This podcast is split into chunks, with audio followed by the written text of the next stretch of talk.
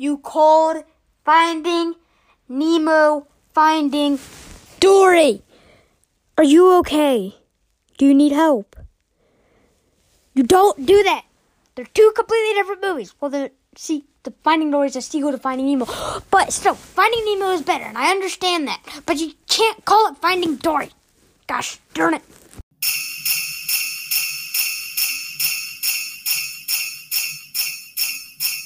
I'm so sorry, everybody. I didn't mean to call it Finding Dory. I might have written it in my notes as Finding Dory, and I just, yeah, I'm I suck, but it's fine.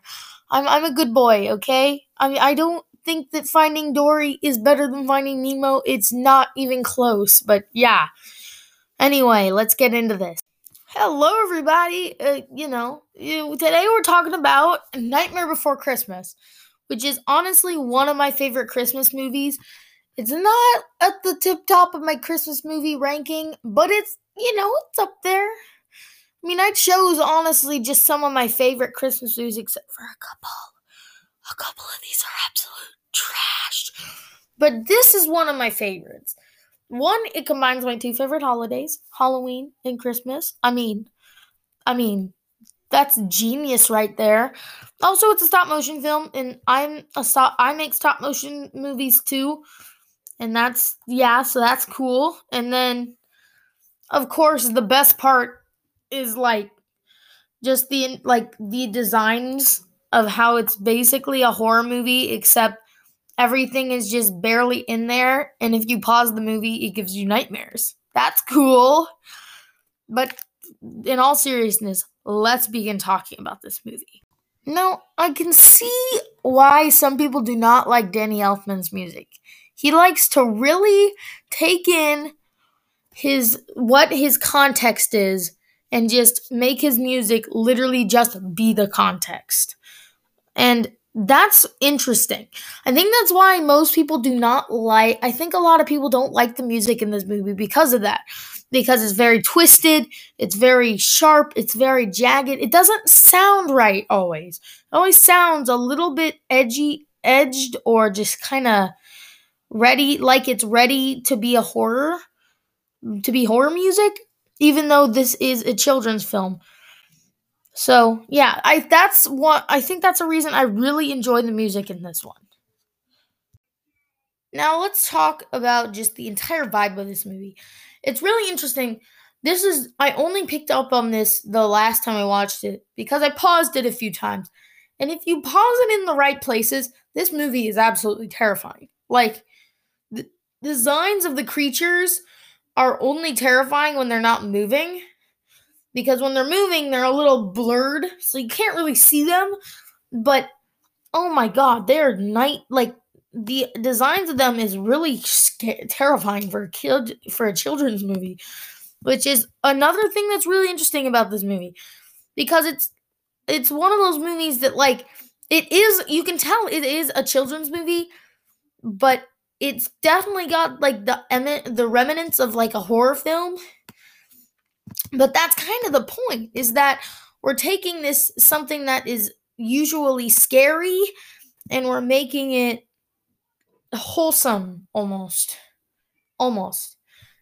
And I also really like just that a lot of the movement kind of resembles what a horror movie like horror monster movement like does jack not seem like he would be something that would crawl out of your nightmares i mean he walks like it so since we're running short on time and I don't want to make this 20 minutes long because I don't have time to do that. I've got other podcasts to do today.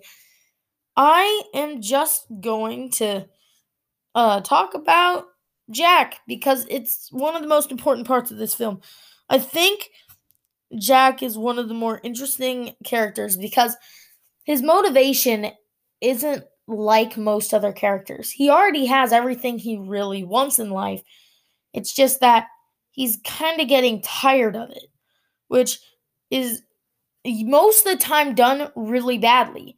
But because they do it in a way that almost sounds like he's having a bit of a crisis instead of just being, oh, I'm bored, it's really, it makes it so much better. And you can just see how he's, how at the beginning, this new Christmas, the new thing that he wants to try. He's very excited about and he wants to do it exactly right. But he's easily, as the movie continues on, he's easily allowing the other creatures to just kind of do whatever they want with it. And he's just kind of giving in to his madness in a way. And it's and the music kind of reflects that because it gets kind of more twisted as the movie goes on. And especially the final ballad is probably my favorite song in the entire movie. And because of how just mad and, and insane he has gotten. And yeah, that he's a that is a humongous character arc where he starts as this wholesome character just slowly descends into his madness. But with that said, this movie has is one of the most energetic movies in the entire year of 1993. I mean, not many great movies came out then, I don't think. I mean, obviously Jurassic Park was great and obviously, you know, Animaniacs.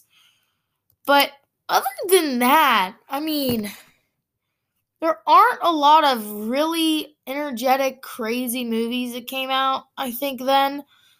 Oh, The Sandlot? Never mind, everything I just said is wrong. Sorry. But it's definitely got this strange energy to it that just feels it feels so like excited and so energetic and yet it feels like it is being hindered by something that something is keeping it from being the most energetic. And honestly, there my only problem with it is this one thing that makes absolutely no sense to me is the doors. And I will at some point try to figure it out and make a theory on this. But until then, thank you for watching, and I will see you next time.